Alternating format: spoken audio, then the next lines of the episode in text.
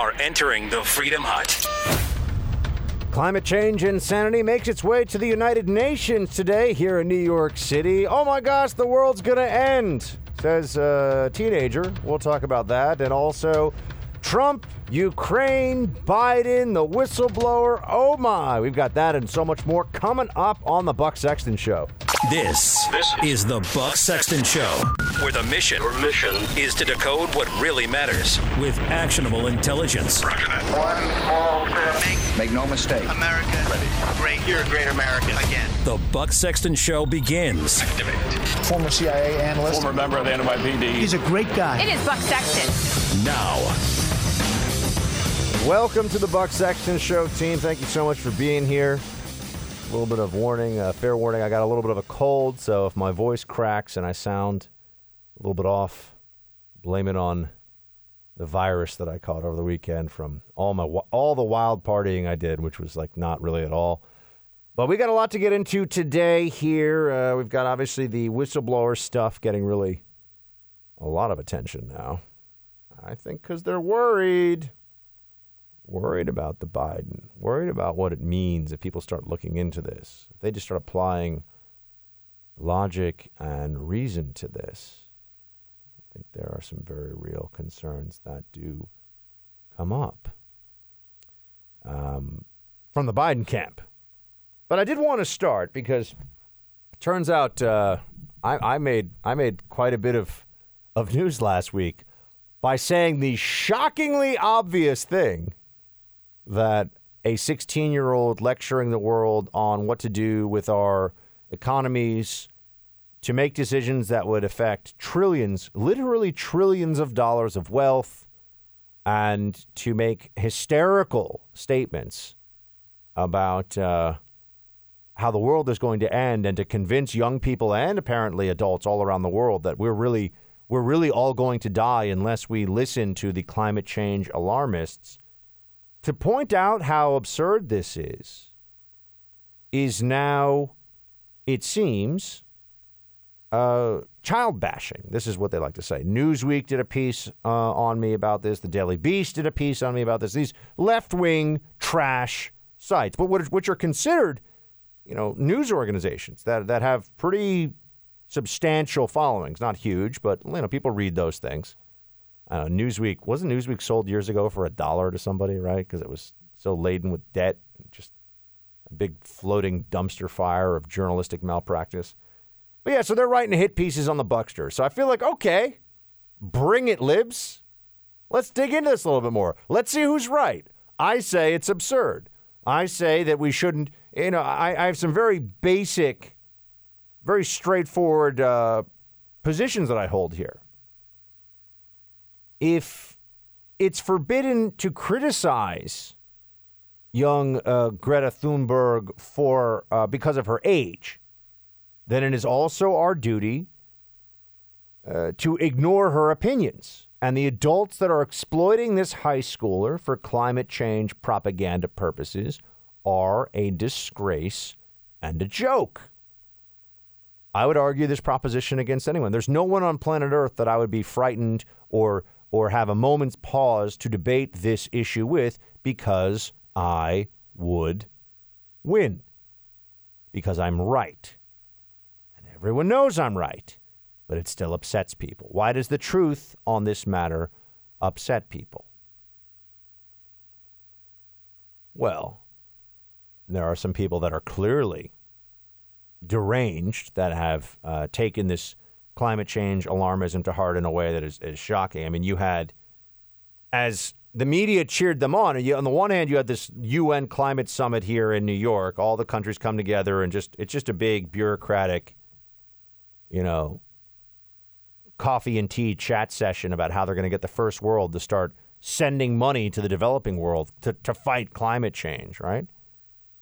Um, but today's a reminder as that was going on in New York City, lunatics cheered on by the media were blocking traffic in Washington, D.C. during rush hour. And I'm here to tell you that not only are we going to discuss Ms. Uh, Greta Thunberg and the people that are propping her up and using her as a puppet to frighten people and make very stupid decisions based upon that fear. I'm here to tell you that as people were trying to get to their jobs in D.C. because of the hashtag climate crisis protesters, who there's you can see this video of them online. They're dancing around, they're throwing glitter, they're blocking traffic. They're, it's it's all it's just this is all fun and games to them. This is all about getting attention. It's all about uh, making sure that people have to listen to them. But climate change hysteria has real costs. This is not benign virtue signaling for smug leftists, okay? Climate change hysteria is a cult that is obsessed with controlling your life and that drains resources from real problems. Think of how much airtime alone and what those network dollars would be spent on climate change on these different networks in the last couple of months versus what maybe could be achieved by spending time thinking about healthcare in ways that, I mean, there are aspects of our healthcare system that cry out for reform. Why is it that when you go to the hospital and you ask somebody, what does this cost? They can't tell you. No, forget about insurance, forget about Medicaid, forget about Medicare. If I want to just buy this, or if I just want to pay for this service, what does it cost? They don't know. They, they tend to not be able to tell you. And if they do tell you, you're always shocked at how outrageously expensive. I mean, that's just one example of we could have a real conversation as a country about things that affect all of us, but instead there is a focus on this other thing. Instead, and if you want something that's urgent, instead of the focus on the opioid crisis in this country, heck, even the the Juul you know, overdose or not overdosing, the Juul mysterious lung illness thing. I think that's way overhyped and people are losing their minds over. But at least people are being hurt by it, and that's a or they they might be hurt by it. It's a real thing. I mean, I think we'd find out that it's not nearly what people think it is. But climate change is not a real thing. That's all, the only point I'm trying to make is that the the six deaths that are attributed to people smoking, uh, vaping rather, uh, these different products at least there are six people if you want to have a conversation about what caused their deaths. I mean, I think that having a conversation about what killed the nine people, I think it was, who are visiting the Dominican Republic, that's a more serious conversation than this crap about climate change that they're wheeling out, which is nonsense. The world's not going to end in 10 years. These people who are pushing this were pushing the same thing 10 years ago and 10 years before that. But right now, there's a bit more of a frenzy around it because of Trump. So they're all emotionally frazzled. They're, they've been broken by Trump, and, and they so they don't know how to really handle or process this. That's that's a part of it. And then you also need to add on to this that social media allows for a performance theater aspect here. Oh my gosh, I'm going to I'm going to be the one that speaks about climate change in the most ominous tones. Which brings me then to Ms. Greta Thunberg, who is 16 years old, who is who has been nominated for a Nobel Peace Prize. And I would argue that this is good news for Obama because if she gets the Nobel Peace Prize, at least Obama will no longer be the person in all of history least deserving of the Nobel Peace Prize. He would be beaten out of that top slot by Greta Thunberg. But this young woman who's, giving speeches that are are put at the top of the CNN news ticker, are put, you know, all across the, the, the media ecosystem of the left. It's, she's just being blasted. She's being given a global platform. This 16 year old says things like this. Why should we study for a future that is being taken away from us? That is being stolen for profit. Some people say we should study to become climate scientists or politicians so that we can, in the future, solve the climate crisis. But by then it will be too late. We need to do this now. Can this uh, can this teenager see the future? Does she know what not only the global temperature will be in 10 or 20 or 50 years, but what technologies will be adopted, what new advances will come about? Of course, the answer is no. She has no idea. No one knows, by the way. So this is not a, a specific, this is not a put down of her, but this is a reality check. No idea. Just doesn't know.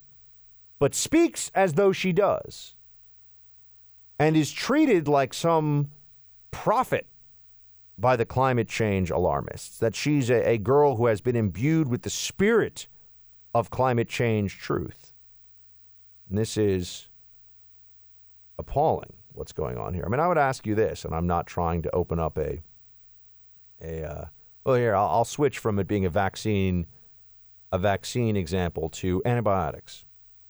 I'm just curious if a 16 year old was going around telling everybody with a global platform, mind you, so it'll be seen in the third world. It'll be seen, you know, by people that don't have access to the same kind of information or the same ability to necessarily fact check things and learn about these uh, issues.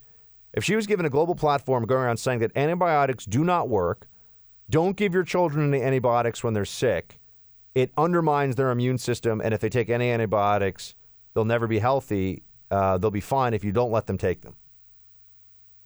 Would the liberal media consensus be that criticizing that message is hateful and amounts to child bashing, or would they say this is reckless? This is wrong. Because people will, some people will listen to that and say, oh, my child has, you know, pneumonia. I'm not going, you know, bacterial pneumonia, and I'm not going to give them antibiotics. Or my child has a staph infection. I'm not going to give him or her antibiotics. When the doctor says you have to do this, she's got a fever. It's 103. You got to take antibiotics. No, no, no. I saw this young girl who says that antibiotics are really bad for you. So sorry. The message that this young girl is spreading is toxic, and she's wrong, and she doesn't know what she's talking about. She's she's wildly ignorant of these facts. Doesn't know anything. Wouldn't be able to last five seconds in a debate with anybody who is not even a scientist, has just read the climate change literature, including the predictions of the past, and also understands economics and understands what's happening with the global economy knows, for example, that the U.S. is 15% of emissions, but the rest of the world is 85%. Knows that two thirds of the worst pollutants being spewed up into the air are coming from China and India. Knows that if we're going to talk about CO2 emissions, we would have to get these other countries that have no no interest whatsoever in making themselves much poorer and having much slower growth because of climate change. You know, she, she wouldn't be able to have this discussion. And she shouldn't have to because she's only 16. Why am I being told I have to listen to this person? Why is it that when I flip on the TV and multi billion dollar news organizations are treating her like she knows what's going on and we have to listen to her? And if I have a problem with that, I get news articles written about me by left wing websites saying that I'm, you know, like I'm so dumb. I mean, the one thing I love is I, I have met one in a hundred liberal journalists I've met are as knowledgeable about pretty much anything as me. I'm just going to be honest with you. One in a hundred would would be able to sit down with me and and actually get into a, a, a knowledge for knowledge discussion and be able to hold their own. It's about they exist, but it's one in a hundred. So whenever I had the libs do the whole, oh, this person's an idiot, doesn't know anything, I'm like, right, I'm smarter than basically all of you. It's just true. There are really smart conservative journalists that I am. I'm like, wow, that person, male, female, uh, doesn't matter. You know, you just drill down into specific subject matter, and you say to yourself, hold on a second, wow, that person's incredible. They don't have that with lib journos. A lot of fakes. A lot of people that are all style, no substance. So that part of it doesn't really bother me. What does bother me, though, is that they're just being huge frauds here. They know I'm right. They know I'm right. They know this is absurd. They know this is should be this should be not her, but the situation should be roundly mocked. It deserves mockery. It deserves ridicule. But they pretend like we're in a normal circumstance here. That this girl lecturing adults. I mean, do you remember what it was like when you were 16? You're just hoping to get your homework done on time. You're going to go around the world and say what the what the future is? Uh, what we should do with our economy. This is it's so absurd that it's it's really it should be beneath anybody to have to point this out, and yet they've flipped this around where if you do point it out, you're a bad person. We'll get into more of the climate change stuff because it was in D.C. today. I mean, they're really showing us the full spectrum of their crazy right now on the left. They're really getting after it. We'll talk about that. And then we got all this whistleblower stuff. I have some thoughts on this one too, obviously. Um, libs are just losing their minds on this, which is not surprising. We'll be right back. My message is that we'll be watching you.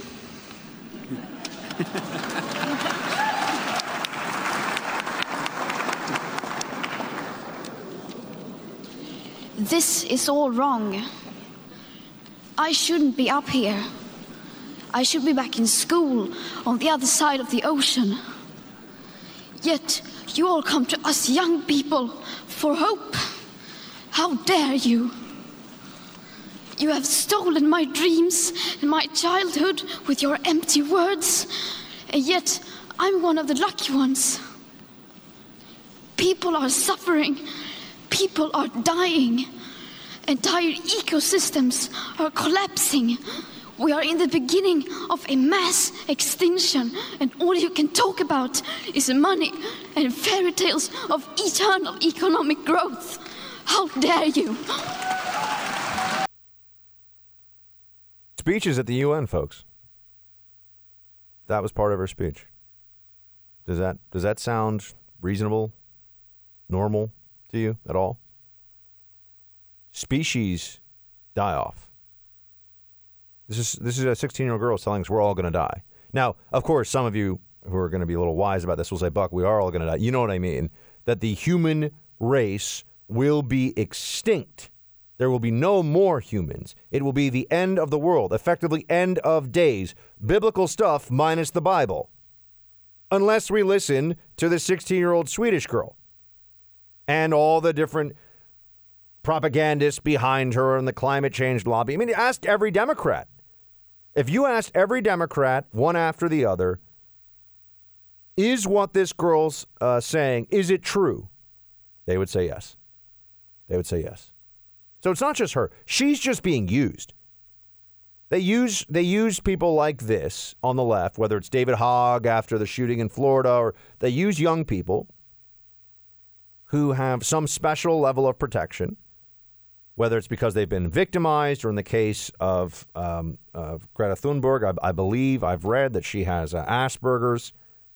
So they they use people like this because if you then crit- they're public figures, but they pretend they're not public figures, and if you criticize them or if you say the wrong thing in particular, if you go a little far in your criticism, if you get a little snarky, a little a little bit too, oh, then they just destroy you, and then other people are afraid to say anything about the substance of the insanity that is being peddled here, because they don't want to get boycotted, they don't want their career to crash and burn, they don't want to be told they're a terrible person.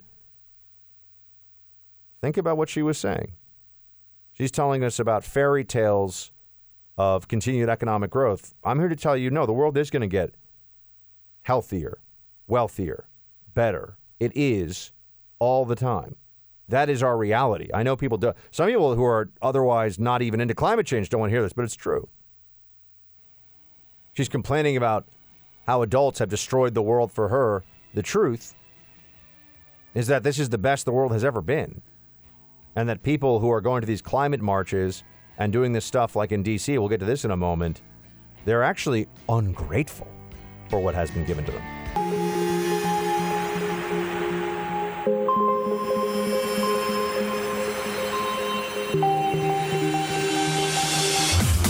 He's holding the line for America. Buck Sexton is back.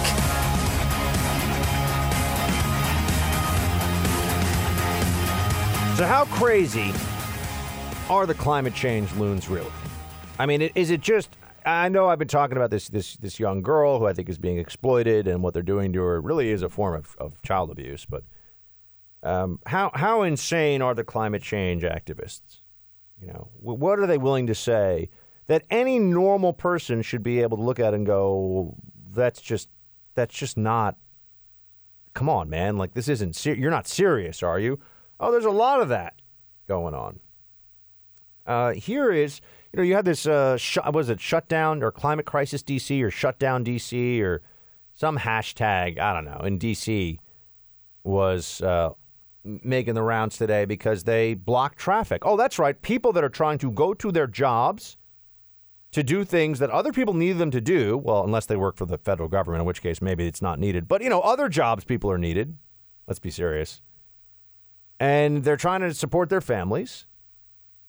and they're being told that they have to wait an hour, two hours in traffic. How how furious would you be? What if somebody had an important uh, an important interview for a job they've been trying to get for months? What if somebody who's been unemployed for a while was on their way? I mean, this is what happens when you block thousands and thousands and thousands of people from being able to keep their schedule just out of self importance and really malice, which is what was going on here. The climate change alarmists really do have a contempt for working class and poor people. Working class people, because they don't care if you can't get to your job, they don't care if your industry. Remember Hillary with the coal, uh, the the coal, what what's uh, coal miners in West Virginia. Yeah, sorry, your business is gone. Tough for you, but uh, you know we're going to save the planet, so too bad. They don't really care much, and that meant that really stuck with her. That was bad back in 2016. People remembered that.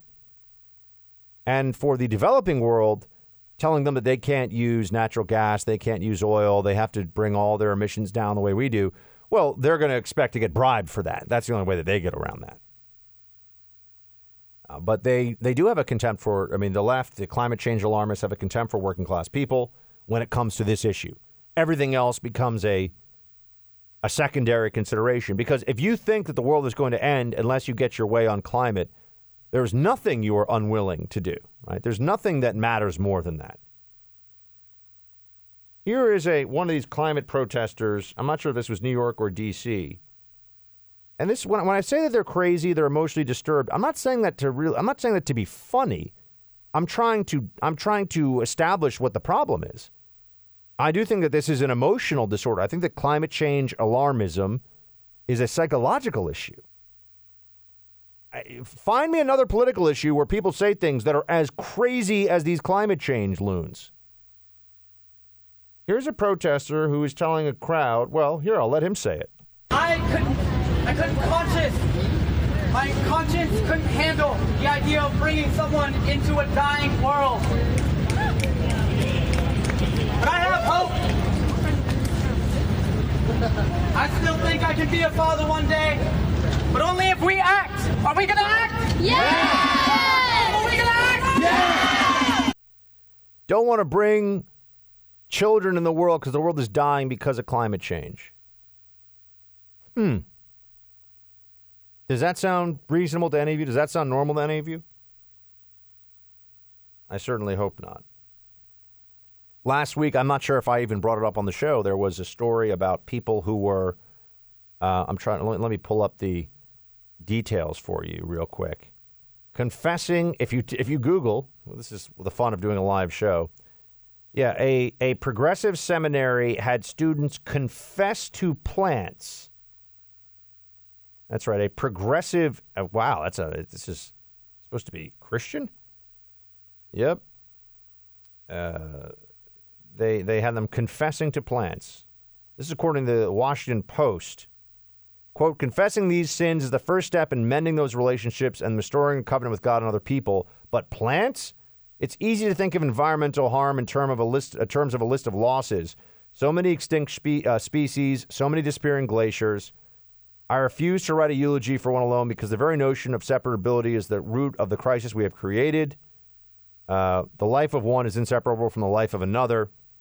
According to Potawatomi, pa, Potawatomi? Potawatomi? Ecologist? Is that a school? I don't know what Potawatomi is. Robin Wall Kimmerer. So yeah, the, people were conf- the, the point is people were confessing to plants. That's what I'm trying to. They're confessing their sins to plants. This happened last week. Of course, it was conservatives pounce. Yeah, because you're crazy. Stop being crazy. We won't pounce. Here's another one. You had climate activists staging a funeral for a glacier in the Swiss Alps. This was just the last few days. A line of several dozen hikers climb a rocky, picturesque mountainside in the Swiss Alps. And in addition to climbing gear, many are dressed in costume formal black in the bright Sunday sunshine. Some of the men wear black hats, some of the women black lace veils in the thin alpine air. Because this is a funeral of sorts. These are climate activists, and they're mourning what they say is the death of a glacier due to global warming. The death of a glacier, folks. Need I remind you, a glacier is a very large piece of ice. I'm not sure it can die. In fact, I'm quite sure it can't die. Hashtag science. Frozen water is not alive. I do remember enough about hashtag science to know that. There's just, you know, how, how many of these stories we have to pull together before we, there's a problem here? And the media, the elite media, is completely not just complicit. I mean, they're they're responsible for this insanity.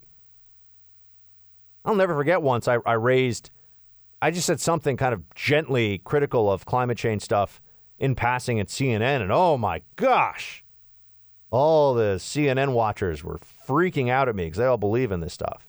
I mean, their aspiration is to have the biggest home, you know, in Nantucket possible and fly their private jet to it.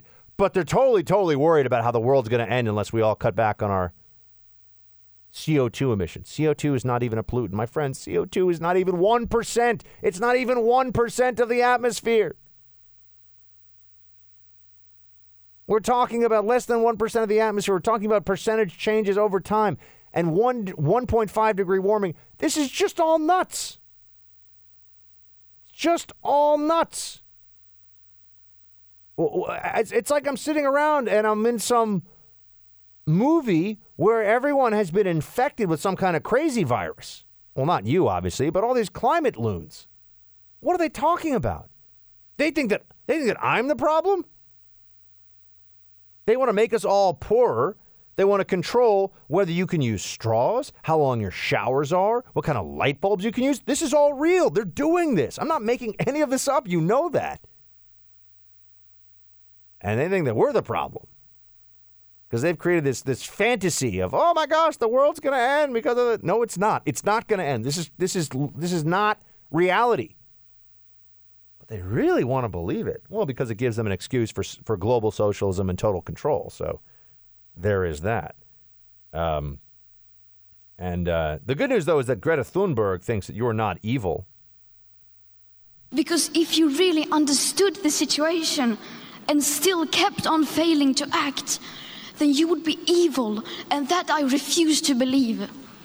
The popular idea of cutting our emissions in half in 10 years only gives us a 50% chance of staying below 1.5 degrees and the risk of setting off irreversible chain reactions beyond human control. How dare you pretend that this can be solved with just business as usual and some technical solutions? Oh, no, not technical solutions. Let's just everyone freak out about this.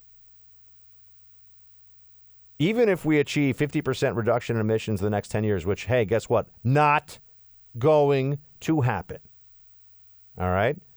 Man, I wish that there were just there would be they, they should really just create a climate change stock exchange where we can place bets. It would just be like a vague it doesn't have to be based on companies, just a place where we can place bets. Because I would bankrupt all of the climate change alarmist lunatics. I would, I would I would spend all my money just on the areas where they say X is going to happen and I know Y is going to happen. Because they're wrong. They've been wrong every time in the past. They're, they're wrong again. But I guarantee you, when it comes to where, what they do with their own money, now people say, oh, Buck, but green energy can you know, grow. Yeah, well, if they get government subsidies for different companies, it can paper over how ineffective it is. But they really plan on just continuing this charade for as long as they can. And and if you don't buy into this, it's really a cultural pose. If you don't buy into this nonsense, you're a bad person. Young Greta said it herself. You must be evil if you think that this is happening. You won't do anything about it.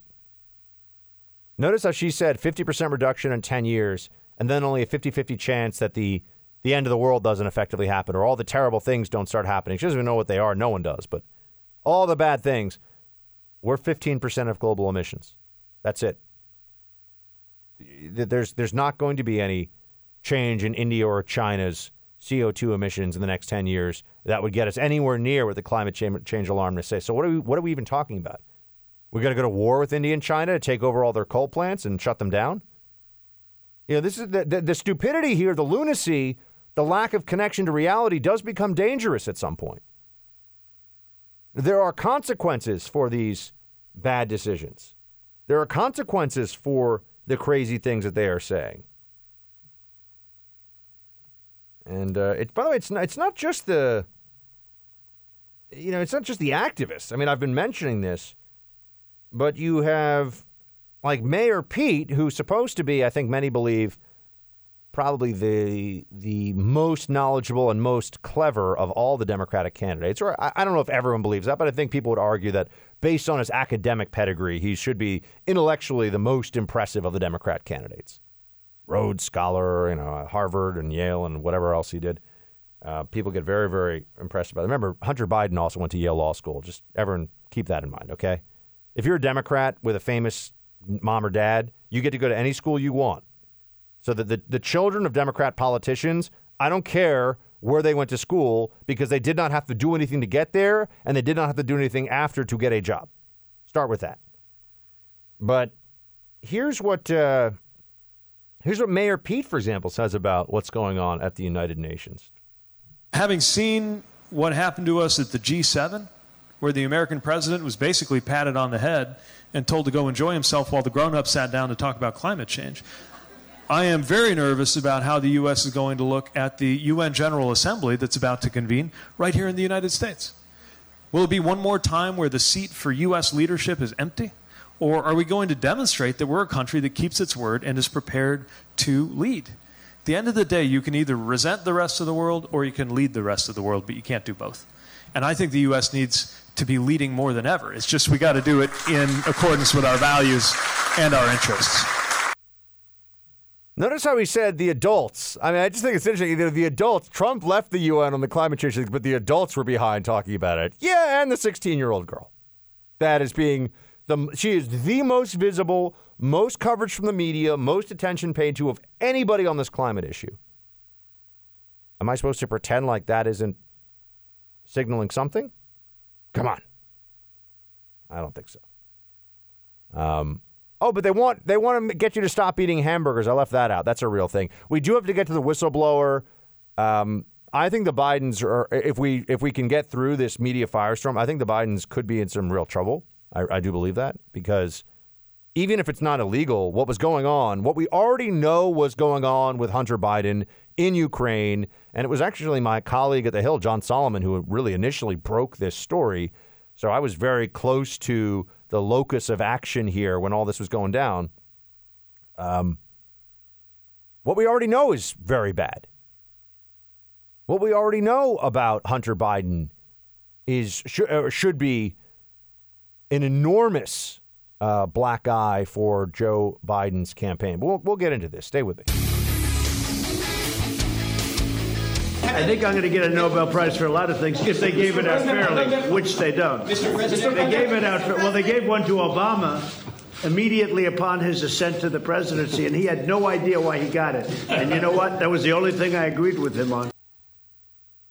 Yeah. So that's uh, that's the president letting me know that he, he understands the Nobel Peace Prize has turned into it's been a joke for quite a long time, but you know they want to give a, a Nobel Peace Prize to uh, young Greta Thunberg. Anyway, enough of the. Cl- oh wait, no, wait, wait, wait. One thing, one more thing. Meatless Mondays, folks. Meatless Mondays. They they really want to do this. They want to make us all have meatless Monday. The Democrats. Um, this is an opinion piece in Bloomberg to help end climate change. But they write this after the Democrat presidential candidates grilled over 10,000 burgers and steaks at an event over the weekend. So, which is it?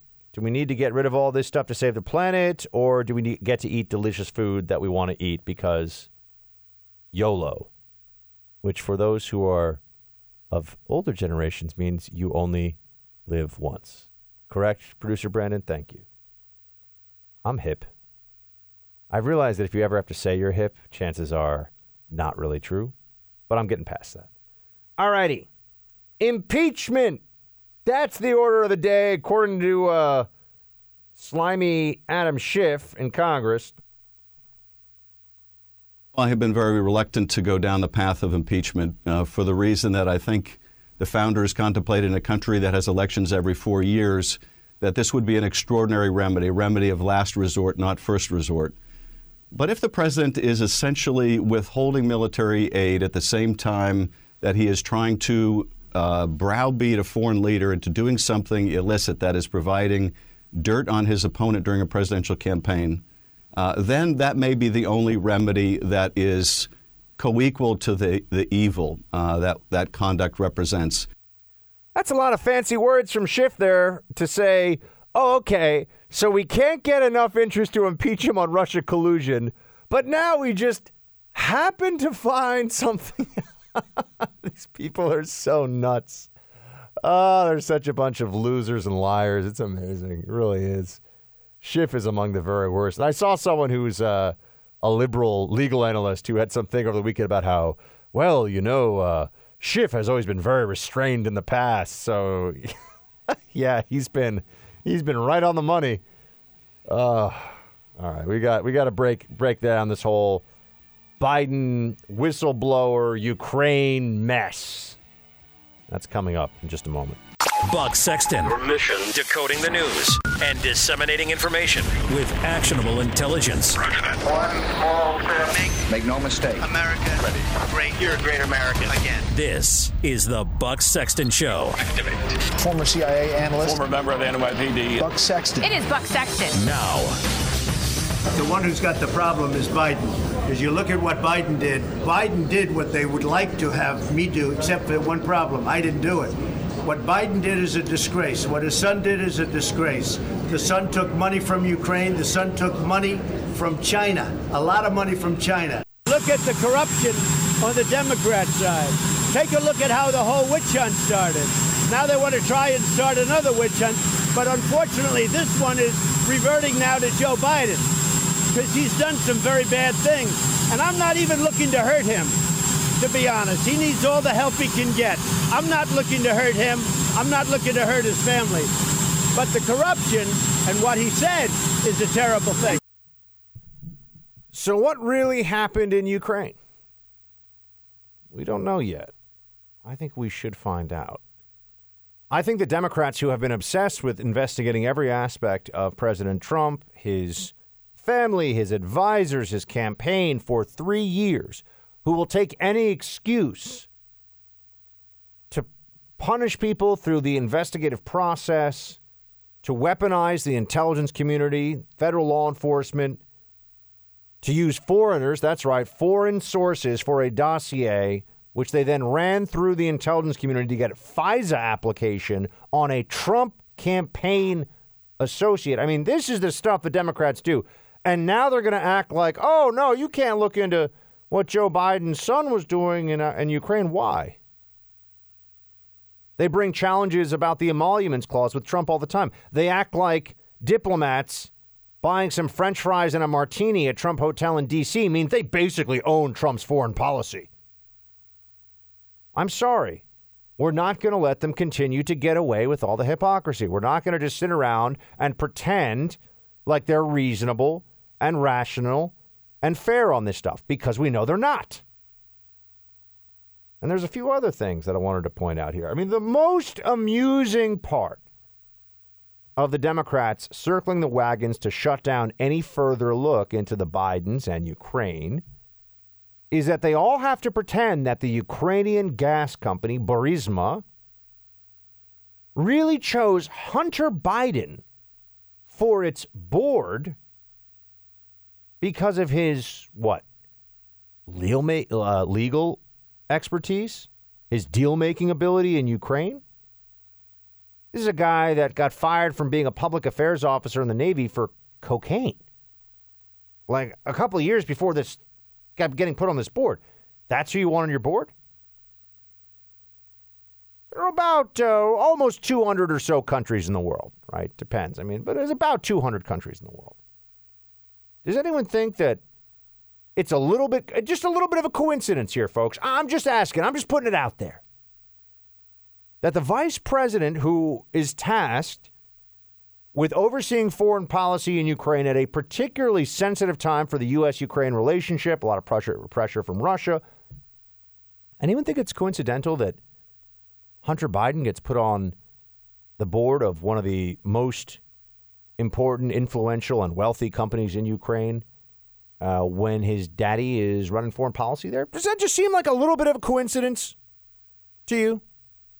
Just, just put aside whether there was any actual illegality, which could be the case. There could have been a quid pro quo. We don't know. That's why we want to investigate.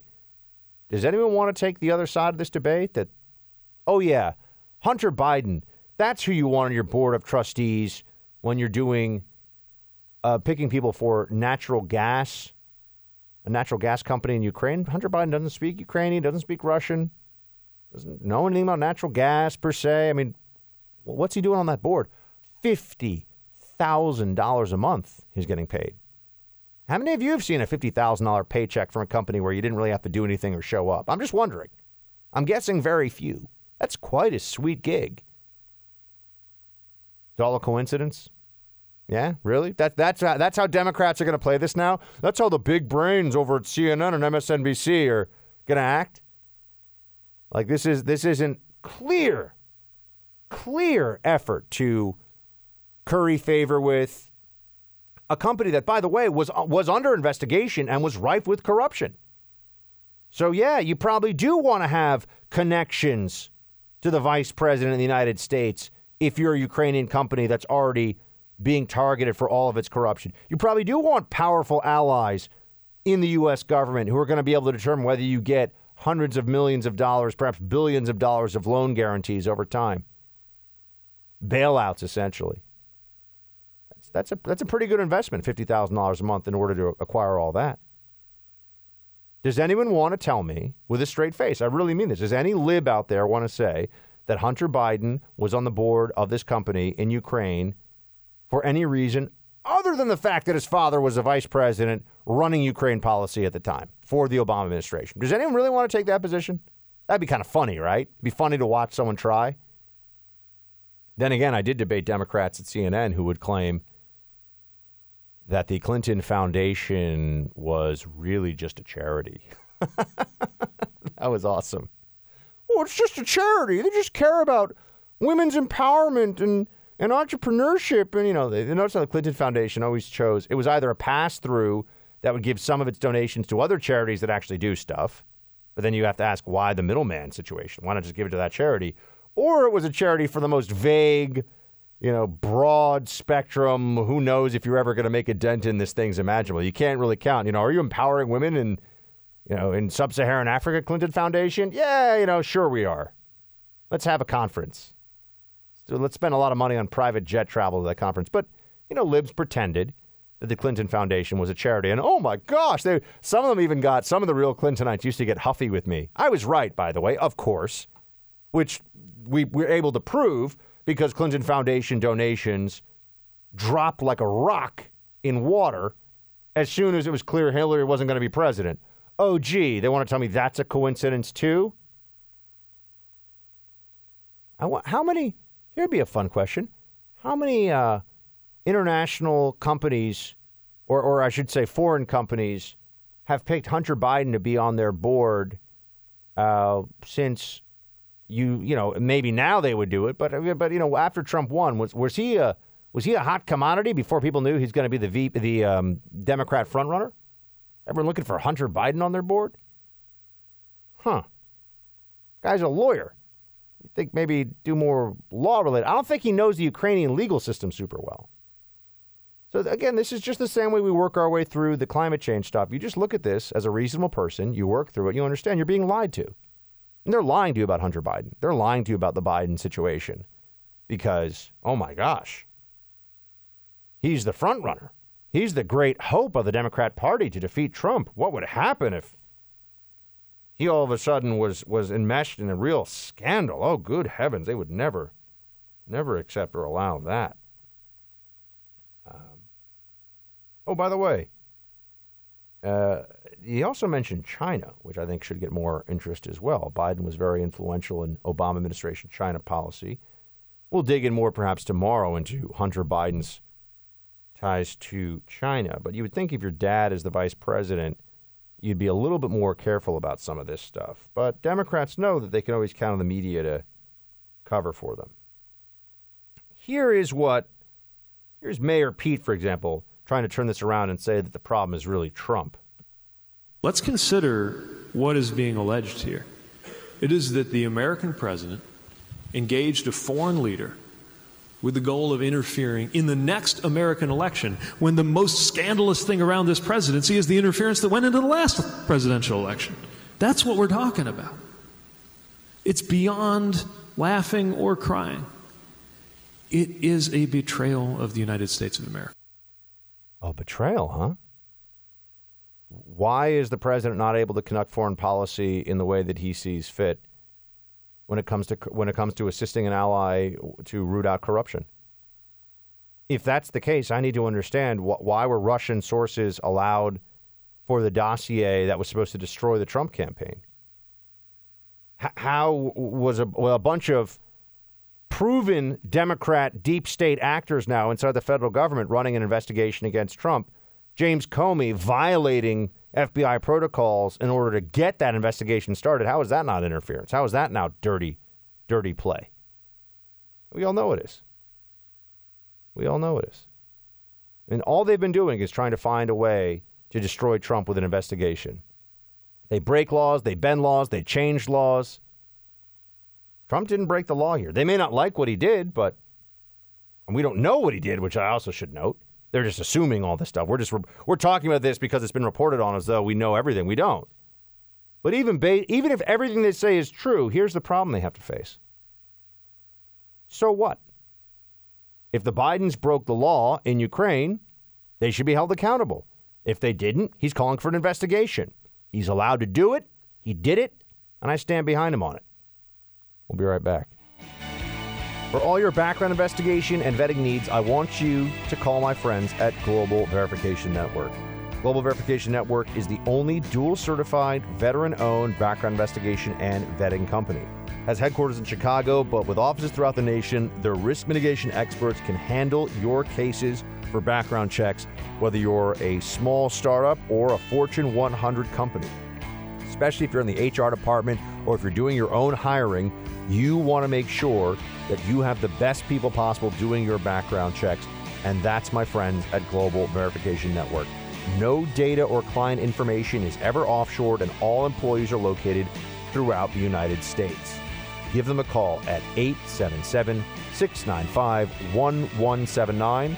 Again, that's 877 695 1179. Or go to mygvn.com. That's mygvn.com. What did you tell the Ukrainian president about Joe Biden and, and his son during your phone call? Well, you're going to see because uh, what we are doing is we want honesty. And if we deal with a country, we want honesty. And I think with the new president, you're going to see much more honesty in the Ukraine. And that's what we're looking for. We're supporting a country. We want to make sure that country is honest. It's very important to talk about corruption. If you don't talk about corruption, why would you give money to a country that you think is, is corrupt. One of the reasons the new president got elected is he was going to stop corruption. So it's very important that on occasion you speak to somebody about corruption. Very important. So we'll see. There's the possibility, and there's now this, uh, this movement afoot where President Trump is suggesting he might, although I, I think it's you know, in some ways, I, I like it because it would be good to air out exactly what's happened here. But there's also the other, the other part of this, where it sets a, a precedent where Democrats just get their way, and it also sets a precedent where going forward, I suppose, you know, any conversation with the president could become fair game for you know a president and a foreign leader could end up on the front page of newspapers. That's going to affect what they can really say. Now, you might tell me, okay, Buck, but they already know that they're not the only persons on the call that other people can hear. Yeah, that's all true, but eh, you know, it's one thing for the for things to be kept within governments and to be kept classified, you know, kept secret. It's another thing if it's just straight up going to be public record. I, I do think that that shifts the the conversation. You know, there are officials that have conversations in D.C. all the time on, on even on open lines and how often do you see the transcript of a conversation between a high level DC official and a foreign counterpart just printed? You don't. It doesn't happen. These things generally are kept secret and for good reason. But this goes to the the norm breaking You know, a lot of what Democrats do in the era of Trump is accuse Trump and people that support him of doing exactly what they're doing. Right? I mean, this this reminds me. You know, there was a we used to back in the old days on the Buck Sexton show on Saturdays. We would talk about how one of Obama's uh, favorite rhetorical games that he would play, or one of the things that he would do, would be to claim exact claim the exact opposite of what you knew to be true about a given fact. You know, you know the Republicans think this, but really what's true is this. You'd say that's just completely wrong. That's the exact opposite of what Republicans think on that issue. Or That's the exact opposite of what they say. But Obama, he, he would create straw men effectively and then destroy straw men. That old Churchill phrase that uh, he was a pyromaniac in a field of straw men, very much applied. Okay. So you had that. Uh, with Democrats today, they often talk about destroying institutions, norm busting, all these bad things that would happen. And and I would just say to this, they are willing to throw any norms out the window, and they're willing to put any institutions under pressure as long as it hurts Trump. And here you have yet another example of that where if they get their way here, where the media runs a news story and then creates a frenzy, oh my gosh, around the news story. And then the moment that all of a sudden people say, hold on a second, I guess we could we could just put this all to bed. We could figure this out right now by determining whether or not this thing happened with the transcript by putting the transcript out there. Once that has occurred, then you can do this anytime you want for any public figure's conversation that has been recorded. And we know a lot of them are. A lot of them are on our side, and a lot of them are on a foreign government side, and perhaps even on a third by a third party government. Who knows? So is that going to be the and and by the way, what about transcripts of what presidents had said in the past when they never thought this stuff was going to come out? Do we get to have uh, transcripts of Obama's conversations with Medvedev back in the way? Remember, you know, uh, we'll, we'll transmit these to Vladimir. Remember that? You know, when Obama said that he would have more flexibility after his election. Essentially, you know, let me win. Let me say one thing to the American people, and then I'll do something else when I'm president. Obama seemed fine with that. And you also have just the flimsiness of these allegations as well. Uh, Senator John Cornyn points out that this so called whistleblower is someone who didn't even hear the conversation or see the transcript. This whistleblower is putting a lot, a lot of faith in what someone told him. Seems to me to be a very, uh, very troubling precedent. So here's what uh, Senator Cornyn had to say. I am a little troubled that apparently some of the initial reports came from somebody who didn't have firsthand knowledge, and then it sort of took off like a wildfire. A lot of speculation. I'd prefer to wait until we get the access to the real information to make a judgment. But I'm on the Senate Select Committee on Intelligence, and I'm sure as part of our oversight responsibilities, we'll get access to the information and find out what the facts are. Going to find out what the facts are. Well, that's good news. Wouldn't that be nice? Wouldn't it be nice if the media could find out what the facts were first before they ran with stories that are meant to have enormous political impact? But we're not allowed to expect that, right? Oh, you hear whistleblower and oh, impeachment, impeachment. They jump right there, just like they did with Kavanaugh. Remember that? They were talking a week ago about impeaching Kavanaugh. And that just just a a stunning collapse, a stunning collapse of the left, of the New York Times, of this whole resurrection of the Kavanaugh smear. But this is now their new, you know, no one is no, no one's job is ever allowed to be safe, no one's reputation can ever be safe. They will find it they'll throw anything they can out there in order to throw anybody out. They tried against Trump. I mean, I love that there's this, uh, you know, on MSNBC. There's a title. There's the oh, it's from the Washington Post rather. Trump's Ukraine call reveals a president convinced of his own invincibility. I think we've actually reached a point where they give Trump on this issue too much credit.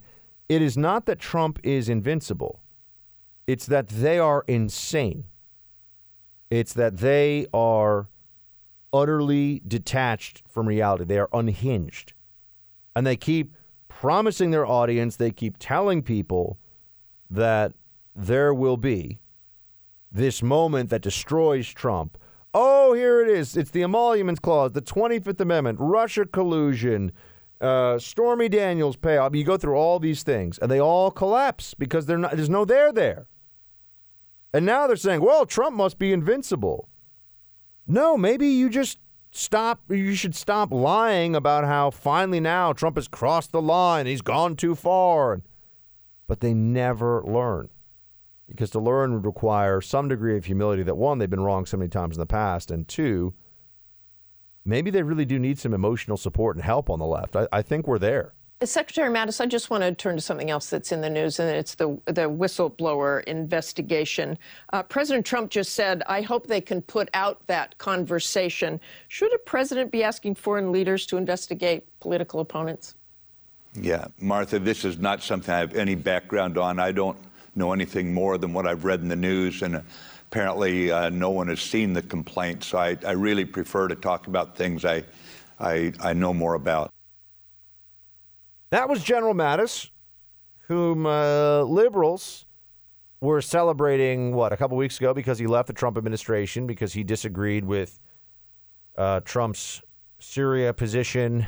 Uh, I think also on Afghanistan, and there are a few areas of, of disagreement, but that was General Mattis who we have been told recently by liberals is the most incredible, most revered g- general of his generation. And by the way, I've, I've had some of you write in or, or send me uh, your take, those of you who served in the military, telling me that you think that, that Mattis's reputation is deserved and that he was a great soldier and, and a great patriot.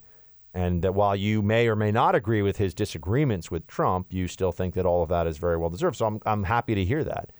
Uh, you know, he he isn't then more along the lines of General Petraeus, who was a very crafty fellow who built a a larger than life persona for himself, probably as a stepping stone to run for president, and uh, as we know, was really brought low by a degree of uh, ego and narcissism.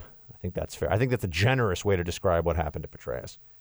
Um, but Mattis did the honorable thing by resigning and not trashing the president. I was a little I was a little bit perturbed because he kept saying, well, he won't trash the president, but he was getting pretty close to letting everybody know that he would trash the president. That said, you had the libs turning on him like he was the worst person this weekend because he wouldn't play the game. You see, the game was pretty well established here. We know what it is. We have information. Remember, information that is not even firsthand from a so called whistleblower. A whistleblower heard a person who said that they heard, and whether they saw it themselves or not, or heard it themselves or not, is remains to be established. So, secondhand information raised a complaint about what President Trump did.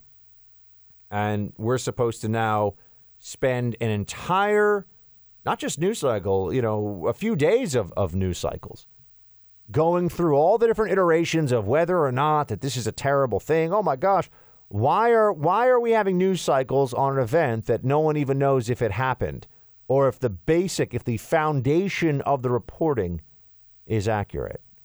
Why is that happening? Doesn't that strike everybody as a bit problematic. And this is the game now. Now they want as many big names as possible to say, if Trump did this thing, it's terrible. Or forget even the if, just telling a foreign leader to investigate a political rival is terrible. How could you do this? By the time it'll get figured out whether this is really what, what happened or not, you already have all these people on the record. I mean, this is just propaganda tactics. That's all it is. This is condemnation in advance of the facts. And then, if they have to walk back any component of this, they've already done the damage.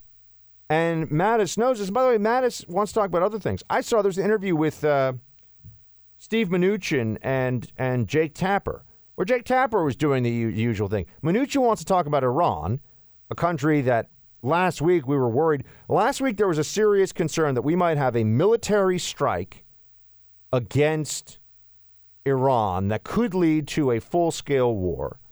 There are even more, I think, urgent concerns that the Saudis might have a military strike against Iran that could lead to a regional, a regional war, uh, a real conflagration, mass casualties, terrible stuff.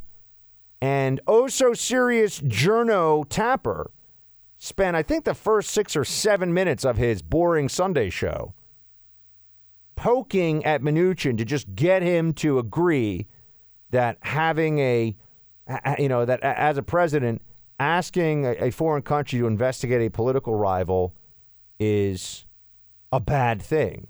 And Mnuchin wouldn't take the bait because he's like, this is, I'm not going to speculate. This is speculation. You don't know that this happened.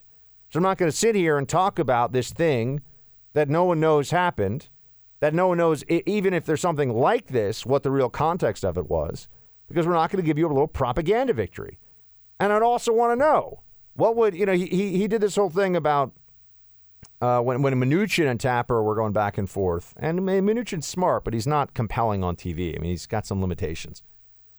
But he, you know, Tapper does as well. What about you know Don Jr. and Ivanka, you know, doing business all over the world, trying to protect, uh, pretend that Hunter Biden getting $50,000 a month to sit on a board of a Ukrainian gas company when daddy is the number one guy for the Obama administration on Ukraine policy with billions of dollars of loan guarantees and other support at his disposal.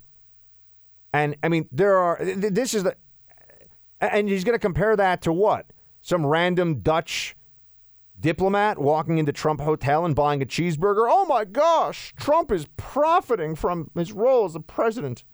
There are all these diplomats in D.C. buying cheeseburgers at the Trump Hotel. You know, intelligent people who are trying to be honest can figure this out. If someone's giving you $50,000 a month and it's coming from one source and you wouldn't have any money if it weren't for them, there'd be none of this money coming in, that's leverage. If you have hotels all over the world people buying a sandwich among thousands and thousands of other people buying sandwiches gives zero leverage. Okay, just think about this. I'm going to help Tapper out because he's so smart, isn't he? He hasn't really thought this through. Imagine if you sit down with somebody who says, hey, you're on the board of this company. I'm paying you $50,000 a month. This is what Hunter Biden was getting $50,000 a month. Well, imagine if, if you sat down with this person who's arrange this for you and they say, look, we just want to make sure, just tell your dad that we got to get this loan guarantee through and you're going you know, and you're going to sit on this board. If this loan guarantee for the, you know, Ukrainian gas sector or whatever it is doesn't go through, I don't know if you're going to be on this board anymore. I think that $50,000 check might stop next month. That's leverage. That's motive. That's meaningful. Okay. Especially if that's your only source, if that's your major source of income, period. You're going to go from 50,000 a month to zero. Okay. I'm a, I'm a I'm a Saudi diplomat walking into the Trump Hotel in D.C., which they've said, oh, the violations of the emoluments clause. And I'm a Saudi diplomat. I come in and I say, excuse me, but I want you to back a Saudi strike on Iranian oil facilities, President Trump, or I'm not going to buy a cheeseburger at your hotel or, or spend a couple hundred, hundred bucks on liquor. Which one of these sounds like a realistic way to exert leverage, and which one is a, a stupid theory that only people who are hysterics could actually believe? And yet they even Tapper. Oh, what about Ivanka getting patents or uh, or getting a, a copyright, trademark, whatever it is, trademarks around the world? Oh, what about that? Eh, Ivanka's making millions of dollars all over the place. Her husband's a billionaire. You really think that you're going to sit down with her? I mean, just realistically think about this. You're a, you know, you're like the Republic of whatever, and you sit down with the president's daughter and say, look, you're going to have to tell the president to do this, or else we're just not going to let your company sell its shoes in our country next year. Um, they're selling shoes all over the world. Doesn't matter. You don't have any leverage there. It's not worth it. Right? I mean, unless you believe that buying a cheeseburger is leverage, you also don't believe that Don Jr. and Ivanka as the first children are getting pushed around by people to to do their bidding by making their dad or telling their dad. But if you're a Hunter Biden and your dad is running Ukraine policy and you're getting $50,000 a month, which is a lot of money, and you're not getting a lot of money for anybody else, that's different. See how we work through this? Oh, wow. It's almost like if you think about it, the lib position on this is garbage and makes no sense. What a shock. That's why I'm here. I'm, I'm here to help the libs, help them with their critical thinking skills. Oh, but I mentioned Mnuchin before. Here's what, here's what he had to say about Biden. I'm not going to speculate on that. What I do find is inappropriate is the fact that Vice President Biden at the time, son did very significant business dealings in Ukraine. I, for one, find that to be concerning. And to me, that's the issue perhaps that should be further investigated. Why shouldn't that be investigated? I, I keep, I, I, have all these. I had some journalists come at me over the weekend. I don't know. I've been a little, I've been lighting it up on Twitter recently, which is always fun because you get all the blue checks, lefty blue checks coming after you, like, like the little Lilliputians coming after Gulliver. In this case, Gulliver has a an amazing swoop of hair. But you know, they they basically come at me and they, they try to tell me, oh, but the this was already all settled. It's all done. This was already investigated. Oh, I'm sure. I'm sorry. The people who let, let's just take a step back for a minute. The people who, after the special counsel investigation, back up the Democrat Congress in saying that it needs to have all the witnesses back and do a whole new investigation for, uh, for its impeachment. Those people now want to pull the oh, well, the Ukrainian prosecutor who was point man for this was fired, and Biden bragged about firing him. But let's just pretend like this whole investigation was done and there was no no need to revisit any of it. That's really that's really where this is supposed to be. Uh, these people, I mean, they're. I keep wanting to say that they're they're intellectually unserious, but unfortunately, they have power, they have influence, and they're crazy.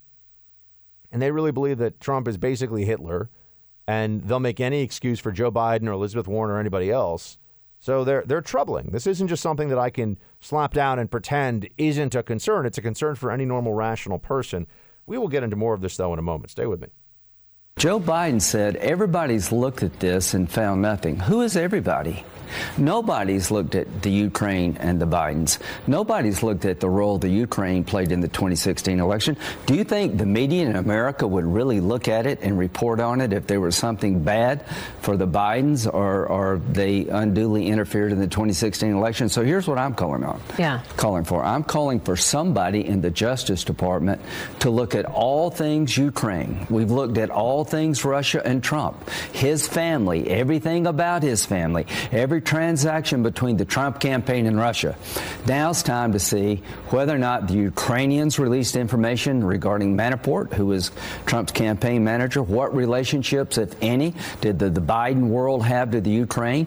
What role, if any, did the Ukraine play in the 2016 election? So nobody's looked at this, but somebody should. So I'm hoping the Department of Justice will look at the Biden Ukraine connection like we looked at the Trump Russia connection.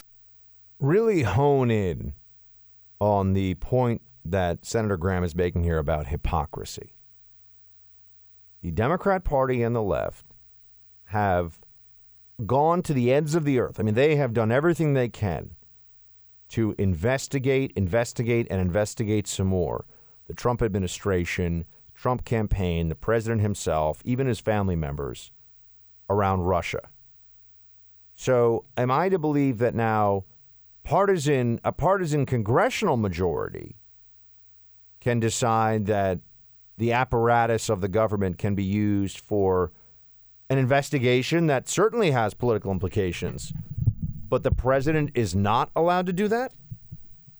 The Congress can call witness after witness, knowing that these people have already testified, knowing there's already been a special counsel. This is all political. But the president can't tell, in his capacity as commander in chief, who runs foreign relations of this country, can't say, "Hey, did this bad thing happen involving?" Uh, we, by the way, we don't. I know we don't even know what was said, but we have some idea of what might have been said, and it doesn't bother me in the least. The Ukrainians, by the way, the Ukrainians could say, "Sure, we'll look into it." They could come back to him and say, "Look, there's nothing there," and then he'd say, "All right, fine. I'm glad we've established that."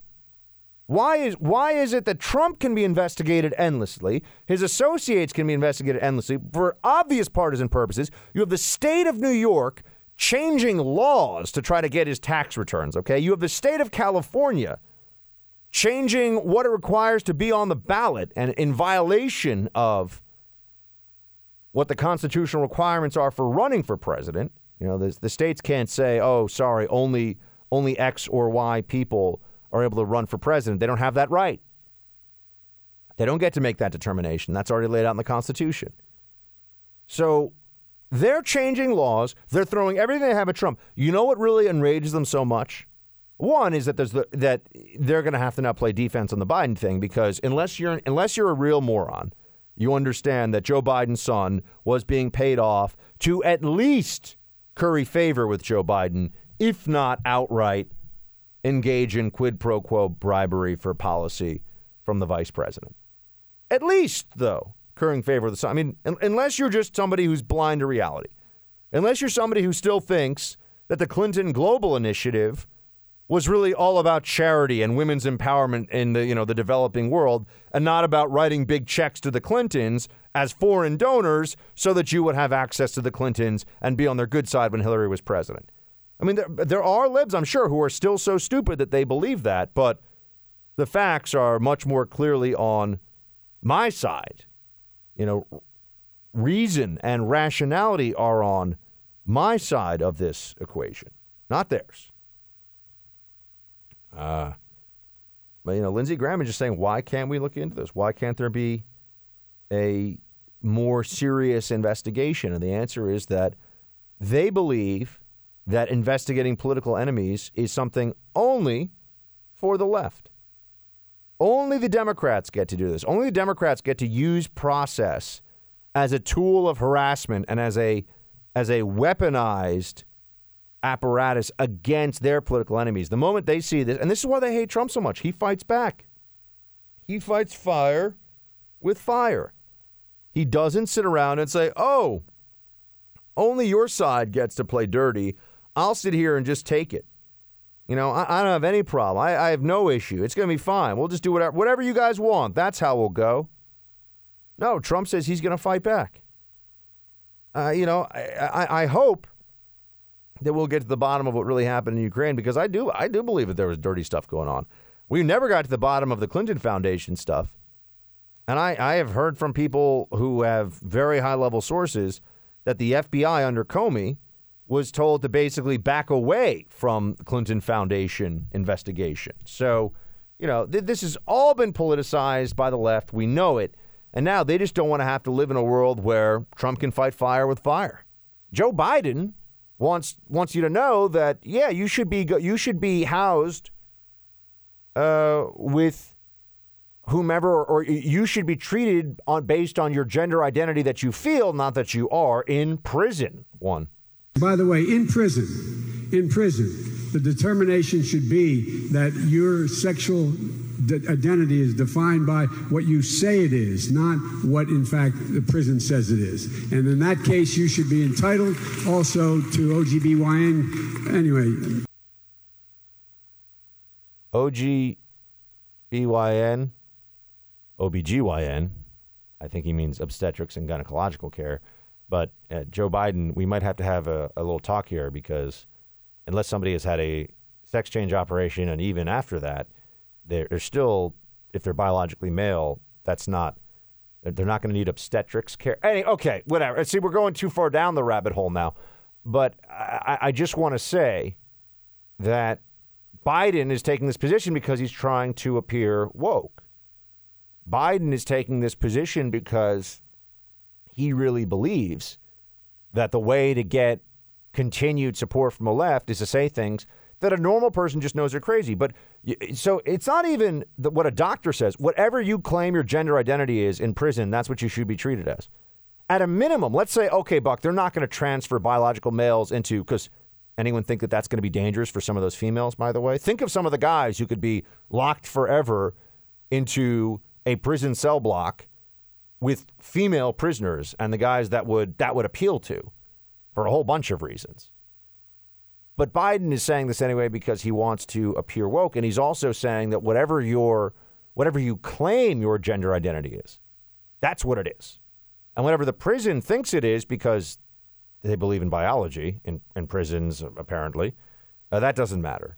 I mean, this is just a really stupid thing. It's not quite as stupid, although he's getting close, as Julian Castro saying we should have taxpayer supported abortion for transgender illegal aliens. I mean, that's if I had tweeted out that as a joke, as a mockery of left wing positions, they would have said that that's too far.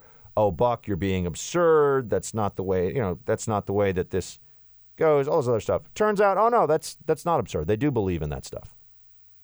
So that's one of the dumbest things that was said in the last, well, let's say the last few days, not even the last week. Dumbest thing said over the weekend. And then you have um, who was it? Uh, oh, Representative Jackson Lee speaking about an AR-15. Here, here we go.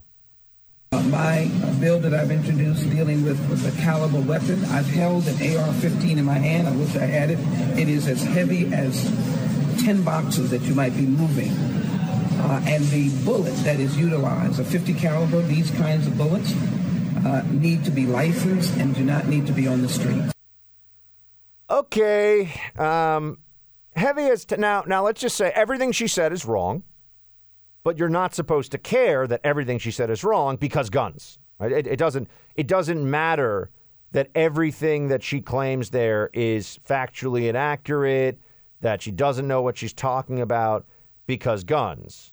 And if you do, if you point out that she's making errors of fact, you don't care about dead children. This is what the left will say. But let's just break this down for a second, shall we? She's a member of Congress who is telling you that she plans to, she is writing laws, writing legislation that has the force of law behind it, specifically about AR 15s. She's not writing tax legislation and just made a comment about AR 15s. She wants to legislate AR 15s. She's a member of Congress, and she thinks that it is as heavy as 10 boxes that you would move. Now, I just moved, as you know, and carried a lot of boxes. And I can tell you that an AR 15, and, and, even if she had 10 boxes that were full of, you know, toilet paper or, or paper towel or something, I mean, an AR 15 is not as heavy as 10 moving boxes. Uh, AR 15 is not actually particularly heavy weapon at all. You know, if, if anyone is curious, what does an AR 15 weigh? Oh, let's just do this in real time. I was going to say, okay, I was going to say five pounds to be fair. It's a little over six pounds. So I don't know what she's putting in these 10 moving boxes, but I can tell you that 10 moving boxes weighs a whole heck of a lot more than five pounds, unless they're entirely empty. And even then, you'd probably get pretty close. It's just a bizarre thing to say. Oh, the bullet 50 caliber, that's totally wrong. The bullet is a 5.56. It is much smaller than a 50 caliber round. Why does she not know the size, the caliber uh, of ammunition that she seeks to ban, or as she says, license? And then the licensing of bullets is absurd because there are countless hundreds of millions of rounds already in circulation. And to license bullets means what exactly? You're just going to stop people. You'll create an enormous black market for bullets already out there. How will you license them? Who will be able to buy them? It's all nonsense. Okay. Everything she said was wrong. It was a shockingly stupid soundbite from Representative Jackson Lee. Who wins between the two? I don't know. Producer Mark, which soundbite did you find more more lacking in uh, in accuracy? I mean, they both are just mind numbing. There we go. I mean, we could do we could call it a tie for today. Our first session, Biden and Jackson Lee. Wait, wait, wait, wait, wait. I gotta I gotta add one in. How did this sneak by me? I, I think I'm sorry. This this probably is the now that was on, on a factual basis.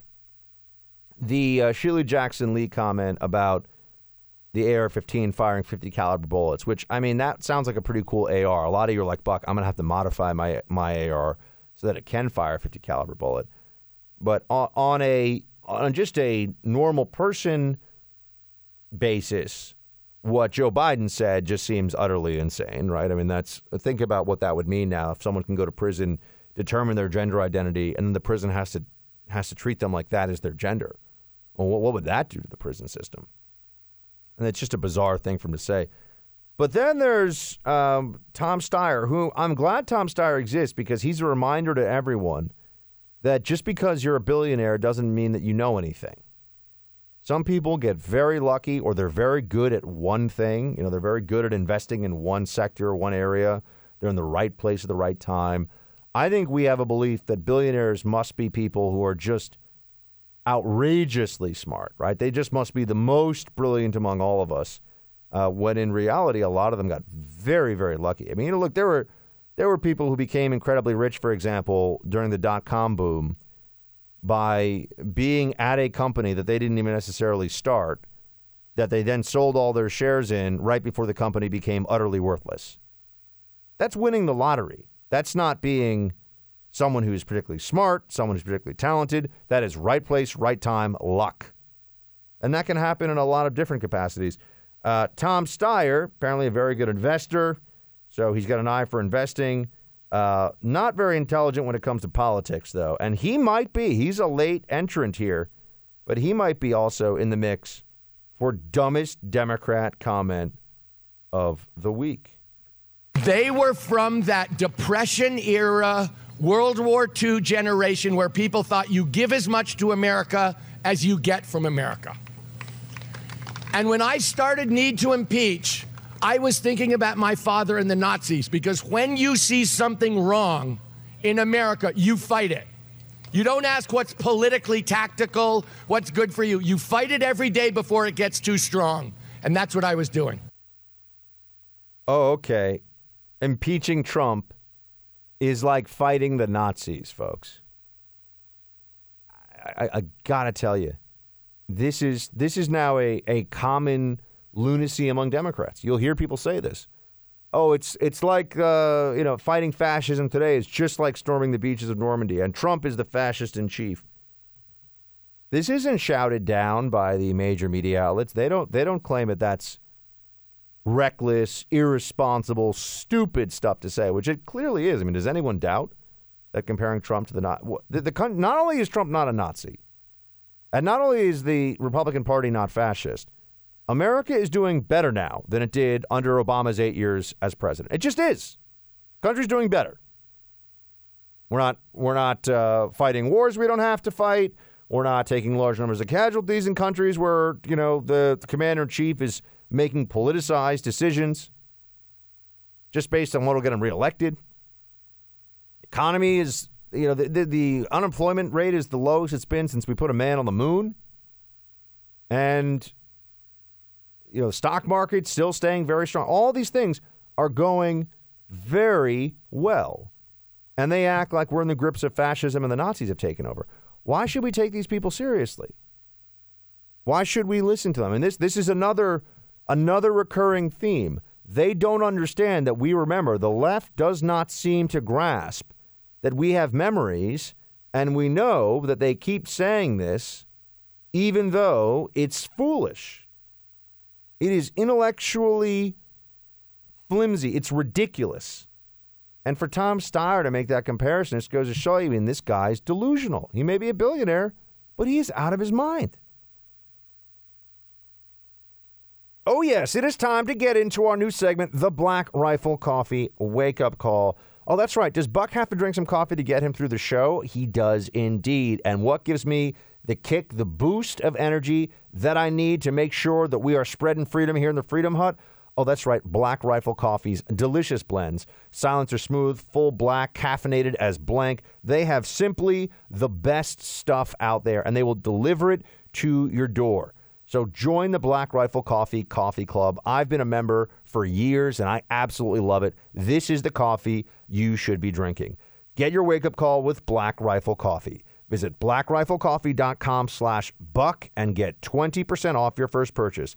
That's blackriflecoffee.com slash B-U-C-K for 20% off your first purchase. One more time, blackriflecoffee.com slash buck. That will get you 20% off your first purchase. You know, team, I, I want to bring up something that is a little bit out of our, our usual range of conversation here, or I should say, it's, it's not news cycle based. And it, it is just a reminder of something that I think that has been has been lost in recent years to uh, to all of us, and something that I think is much more is a much greater loss than we, we realize because we've just moved past it, and that is the ability to disagree with people but still like them, um, the ability to disagree with people and still uh, respect them, and and even have a have a deep fondness for them and think that they're very very wrong. I feel this way about many many liberals. I like them a lot. I think they're good people. I think that they're wrong on certain things, but I still it, my my personal affection for them matters a whole lot more than the disagreement on what we believe. Uh, we have moved away from that. I, I was I was uh, happy to hear that Ruth Bader Ginsburg, for example, when pressed on how she could have been friends, she was noted to be friends and, and you know would would even go to the opera or go hang out with uh, you know Antonin Scalia later on in life before he passed away. When she was asked about this, she she didn't back down at all, and I, I thought what she said was. And here's a perfect example. I think Ruth Bader Ginsburg is probably the worst Supreme Court justice to have sat on the court, and well, certainly in my lifetime. I think that her ideas are very dangerous, very wrong, very bad, very unconstitutional. Uh, she's a left wing activist posing as a judge. Okay, fine. But she is willing to be a decent human being, at least to those that she knows and to people that she interacts with, and that, that does count for something. Here's what she said about her friendship with the late Justice Antonin Scalia. Many people in Washington and around the country are surprised at the civility that exists between justices, even though they write not such favorable things about each other. So, for example, Justice Scalia used to say not such wonderful things about your views, and you then still went to the opera with him. Was that a little awkward or hard to do? And not at all. And Justice Scalia and I became friends when we were buddies on the D.C. circuit. What did I love most about him? His infectious sense of humor. When we were three judges on the Court of Appeals, he'd sometimes whisper something to me. It would crack me up. I had all I could do to contain hysterical laughter. But we had much in common. True, our styles were very different, but both of us cared a lot about writing opinions so that at least other lawyers and judges would understand uh, what we were what we were saying.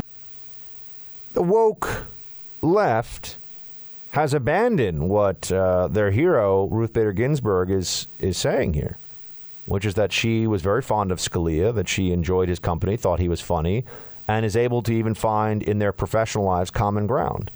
Not on what they believe, but at least on how they try to convey it and the way that they would act toward each other as justices.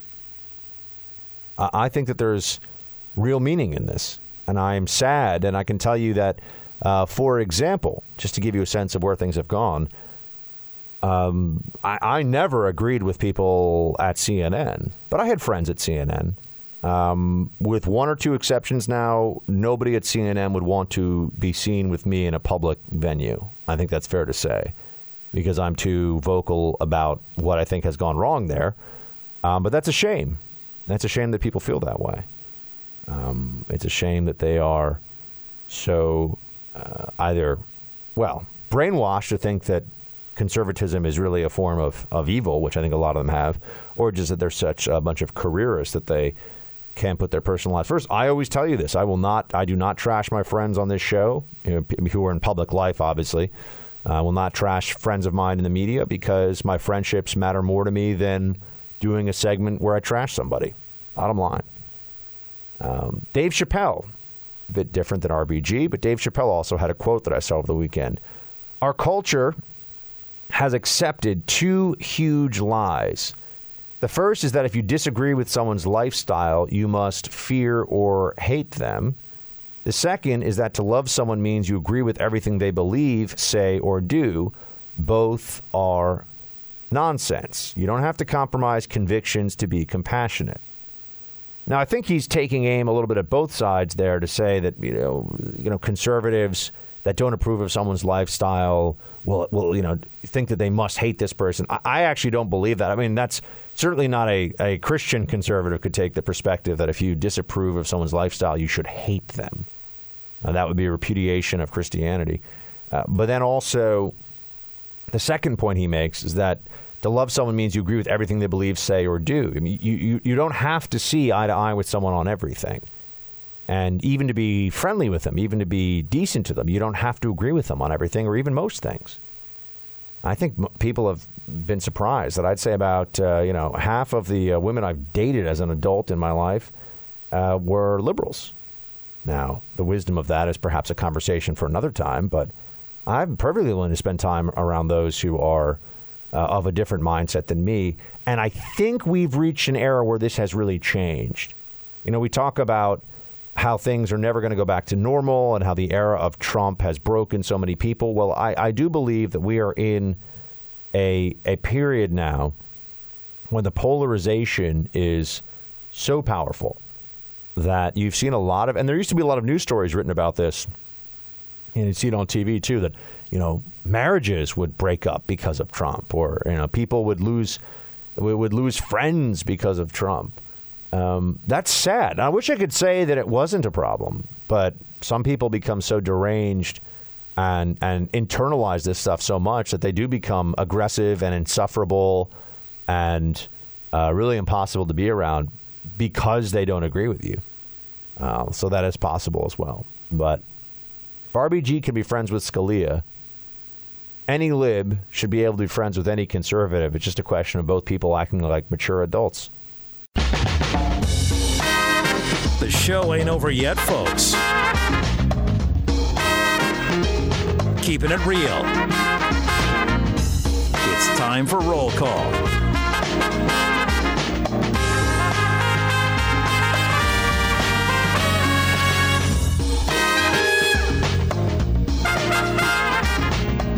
Got a little bit of a cold. I'm not trying to whine about it too much on radio, but producer Brandon and producer Mark can tell you that chances of me not whining about it are slim. I'm not coming within 50 feet of you. It's been going around all over. The, yeah, you're lucky we got this glass separation here. My my brothers have been have been sick. They were the cold. I got a cold. Uh, Get better by Thursday when we're in the same room, please. Maybe wear a mask. I'll wear a mask. Yeah, do one of those like like like I'm back in Beijing and, and the people walking around wearing masks. You'll be fine. Perfect. You look very stylish. Or you look like you're in a sci-fi thriller, like oh no, the super virus is out there. Like if I wear this little mask, it'll save me. It's, it doesn't really Perfect. work. Yeah, it doesn't really work that way though. It doesn't. But No, I know. But people are, are all about. They're all like, "Oh, I if I just wash my if I just wash my hands enough, I'll never get a cold." Let me let me rain on the parade a little bit, folks. Uh, when someone sneezes in a room, for example, there are aerosolized droplets with virus on it that stay airborne. And that the, the way that you generally get a cold is actually through your eyes and or your nose it is actually unusual or less usual for you to become infected with com- the common cold among other viruses by going through the uh, the mouth, the uh, the uh, pharyngeal. I don't know. Now I'm trying to sound like I know more than I do, but it, it basically it comes in your eyes and your nose. It's the way you get you get a cold. So You're messing with this germaphobe's head. That's what I'm saying, dude. I'm just trying. I'm just trying to prepare you for the real world out there, producer Mark. I just want you to understand what's really what's really going on. So, with that, I turn our attention to uh, to roll call here, where we have uh, let us see, um, Charles. Well, this is coming into our Team Buck at iHeartMedia.com email address. That's all you need. Team Buck at iHeartMedia.com. Hey, Buck, the libs say the world is going to end in tw- uh, 10 to 12 years. What will happen in five years? What will happen in, say, two years? What incremental catastrophes will lead to the end of the world? I assume it won't be like a timer went off and we all just drop dead in unison. I assume the world won't just pop like an overfilled balloon. Somebody should ask them continuously, even while they shout, Climate denier! Charles from Florida. Well, Charles, I know you're being a little tongue in cheek here, but you make a very valid point, which is as follows if what the climate change crowd said was true, they should also, you would think, be able to tell us what the um, uh, what next year or five year from now, five years from now, the temperature change globally would be, and they should be able to tell us with greater specificity. In fact, if you were to go and read, uh, if you were to go and read the climate change estimates of the past, you would see that they tend to be very, very wrong. Um, but if you read the IPCC report, they don't even give you a definitive uh, a definitive number. They just say there's a range, and within that range, there may be um, some degree of there, there's some degree, obviously, of variance, and they're trying to keep it below. I think they want it below two degrees Celsius. 1.5 degrees Celsius is the target uh, if they do all these things, but they don't even know. Well, you know how the weather, like they can tell you what the weather's going to be tomorrow pretty accurately, not perfectly, but pretty accurately. They can't really tell you what the weather's going to be in 10 days. If they can't tell you what the climate uh, is going to change in a year or in three years, why would you believe them in 50? This is what I mean by it's not about being a scientist, it's just not being an idiot. It's just thinking through these things, spending time reasoning through them. That's that's all you really have to do. That's all you really have to figure out. So, let's see. Uh, Dan writes, Buck, listen to Friday's show about how you kid bash Greta Thunberg. So I just had to watch for myself to see if it was erroneous on all counts. It was, and I got to say, those Dems are pretty effective in putting out and protecting their messaging by using sacred cows that make it almost impossible for credible pundits like yourself to rationally argue that society is allowing emotionally charged teenagers to dictate how we should be living our lives. On your next Greta talk, just a suggestion, Buck, you might need to hire an eight year old mini AOC to channel some much needed tough talk and harsh reality with just a sprinkle of love that Marianne Williamson raves about. Just a thought. Shields high. Uh, well, Dan, um, I, I agree with you that they create sacred cows and they're not interested in real debate. They're not interested in real exchange or discussion. So I think we can pretty much uh, we can pretty much agree on that, my man. Buck Carl here, just saying you sound like the guy off the Princess Bride. You know that Mel Brooks played, or the witch that yells, "Boo boo!" You know what? It's the influx, inflection of the tone that's hilarious.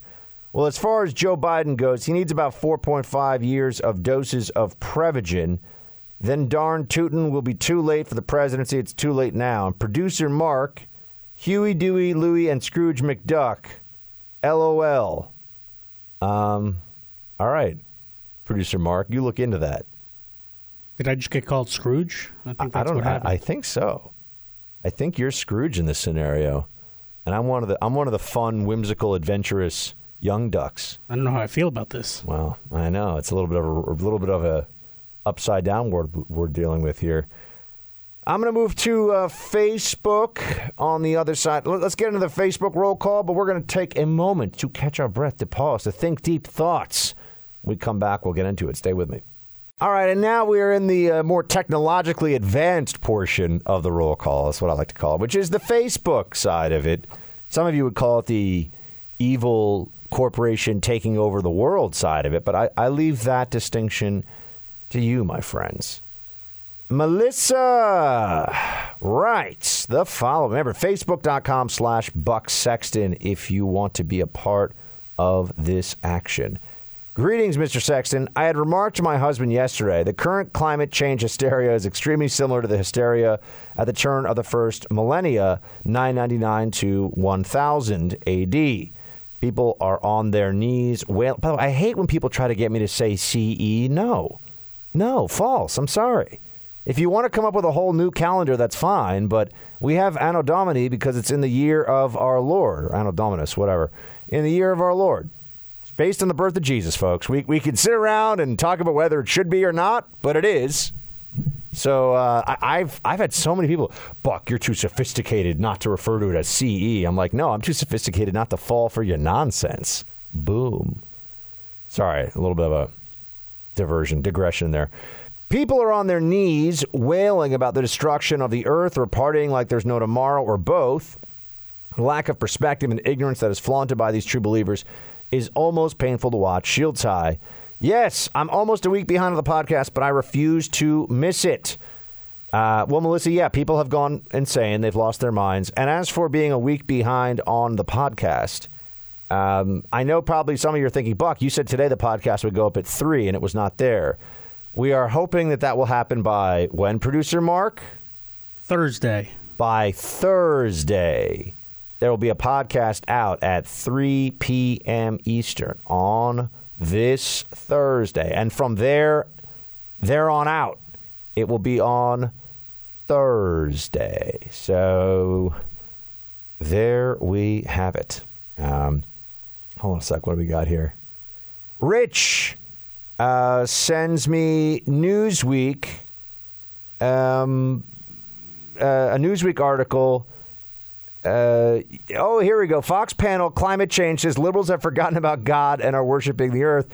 And Rich sent me this article with "You are such an imbecile." no, Rich, I think the people that are worshiping a 16 year old who doesn't know anything are imbeciles. And the fact that, that they all won't, they won't debate this, they don't want to have this discussion with me. I'm waiting. Where are all these big CNN anchors? All these so smart liberal journos? Do they want to try to defend this proposition? Look, if you think the, if you think the world's going to end in 10, 12 years, whatever, whatever your timeline is, you're just not very smart. I don't know what else to tell you. I'd bet every dollar I have in the world that the world is going to be here in 12 years and that we're not going to be in the midst of species die off and mass famine and all these things. If you believe that, you're just not very smart. And I think that's what makes people so upset is the thought that they've bought into this for already how many years and they don't want to, they don't want to wake up and realize, "Oh my gosh, I was swindled. I'm really not that smart. I'm really not that uh, not as sophisticated as I'd like to pretend. Not as worldly and science-based." But yes, thank you, Rich, for sending. I'm glad that Newsweek did a piece on me. Now I know why. I've been getting a lot of hate mail recently, a lot of hate tweets, actually, not really hate mail. A lot of hate tweets, and it's because some of these liberal sites are going after me because I'm uh, I'm somebody who will speak the truth about Greta Thunberg, which is that she's a young girl who's being exploited who doesn't know anything, and she should not be listened to on policy. And what they're doing, what liberals are doing, is gross. It's very straightforward. Anyone who wants to argue it, I, I, I challenge, I open it, I op- uh, open invitation. Let's go. Nobody will, all they'll do is call me an idiot, but they won't debate on the subject of whether or not we should listen to a 16 year old girl who, I, I mean, I, I also, if you want to talk about exploitation, my understanding is it has been reported in various news outlets that she has, I've seen it both said that she has, um, uh, asp- I think it's Asperger's is is what is claimed. So here you have somebody who has a young girl with with a, a challenge, we could say, who is being exploited for political purposes by vicious idiots, including Mr. R- Rich. Thank you, Rich. Good times. Rob. All right. Uh, I can't remember the statistics you have quoted exactly, but I think you have said more people are killed by hammers than AR 15s. I was at Capitol Bike Fest in Raleigh this weekend, and among those wearing colors, saw a lot of hunting knives and about five people carrying and just as many, if not more, assault hammers in back pockets. And they were deliberate assault hammers with some logos of the club on the handle. I know you've heard, I've, I know you've talked about it before, but just kind of put it in perspective for me. Yes, it's true. More people are killed with um, with bare fists and with blunt objects than with uh, rifles every year. So, yes, that's a real thing that is going on. Kristen! Right. I saw the new Rambo movie over the weekend, and it's more like Taken than Commando. Not a bad movie, but very predictable. Um, yeah, Kristen, I, I do not plan on. Look, I don't go to movie theaters really, except in a very, very rare, rare occasion. Uh, I would tell you that I I did watch almost all of The Death of Stalin over the weekend, which is a very good movie.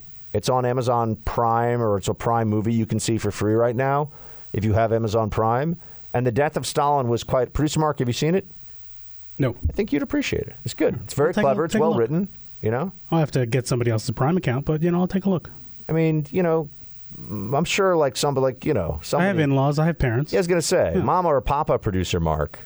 Uh, they probably have Amazon. Most likely. Yeah, exactly. What about what about Mrs. Producer Mark, soon to be Mrs. Well, she uses her parents, Well, there we go. So yeah, you but they use my Netflix account, so it's all password You know, that works. You'll you'll make it happen. It's good though. I'm telling you, it's good. It got me to stop watching reruns of The Office. Um, let's see here. Adam uh, writes, Buck, do you think Trump could reclassify climate change as a religion? Um, Adam, I don't think there's a way to officially do that, but I think that he probably should do that, or at least that wouldn't it wouldn't be an inaccurate thing to do. I think it would be the the truthful. I think it would be the honest thing to do. I think that climate change is a religious belief. I, re- I really do. And that's why you have people who are confessing to plants like deranged morons who are doing funeral services for glaciers that haven't even fully melted yet. This is not normal. Okay? E- Everyone can try to pretend like, no, no, this is what the smart people say, but they're wrong. They're wrong. Uh, what do we have here? Vince Buck, I love your Justin Trudeau impression. It sounds like Pepe Le Pew, but it works. Please do more of Justin. See, the problem here is that um, I do not. Uh, what do you say it? Uh, how do you say it? Um, I uh, yes, it does not sound like Monsieur Trudeau, but I like it anyway. What do you think? Maybe I should go out tonight and try to get phone number from the lady like this. I am I am Trudeau's second cousin. I am the one who is uh, not a secret uh, crazy racist like Trudeau, so you can have date with me, no? This sounds like a good way to get slapped. Well, that's only if you go like the full Frenchman and you whistle and maybe gra- like do you know a little pinch when someone walks by. They're very aggressive in some of these other countries. Yes, But that's if I mean you, not if you do a ridiculous Canada. voice in New York City to a random girl, you're gonna get slapped. I mean, if she had a sense of humor, she'd be like, "Oh, but uh, I only date the the Mountie and not the little wispy man with a side part like you." You know, like she'd come back at me with something. You know, I feel like you have to get to know somebody first before you spring the weird voice on them. I mean, that's for sure. Monsieur Trudeau, come over tonight for the drink. Um, all right, here we go. Uh, hold on. Ryan writes Isn't it funny how I throw people like Freud at you and you throw up your arms and surrender? F you and your religion. oh man, all these people so triggered over climate change. I mean, guys, you're wrong. Just you're you're not that smart. It's okay. You could still be a nice person. Although if you write people messages like this, you're not a nice person either. It's okay. You're just learning. It's like it's like when you go to the gym and you think you can bench press 300 pounds, you can bench press 100. Like just work with that and get stronger. You believe in climate change. You're not that smart. Learn more, read more. You'll you, you'll figure it out. You'll get better. You don't have to get mad about it though. Matthew, you are a uh, a blanking idiot. Matthew, ditto, my man. Read more, learn more, get smarter. Steve, what if Trump released the whistleblower report to draw attention to Biden, Son, and corruption? Or what if Bernie, Warren, etc., did the same to trash both Biden and Trump simultaneously? Interesting question. Uh, we shall see. Unfortunately, I don't have time for it, Steve, but I wanted to get it in. Back tomorrow. Shields high.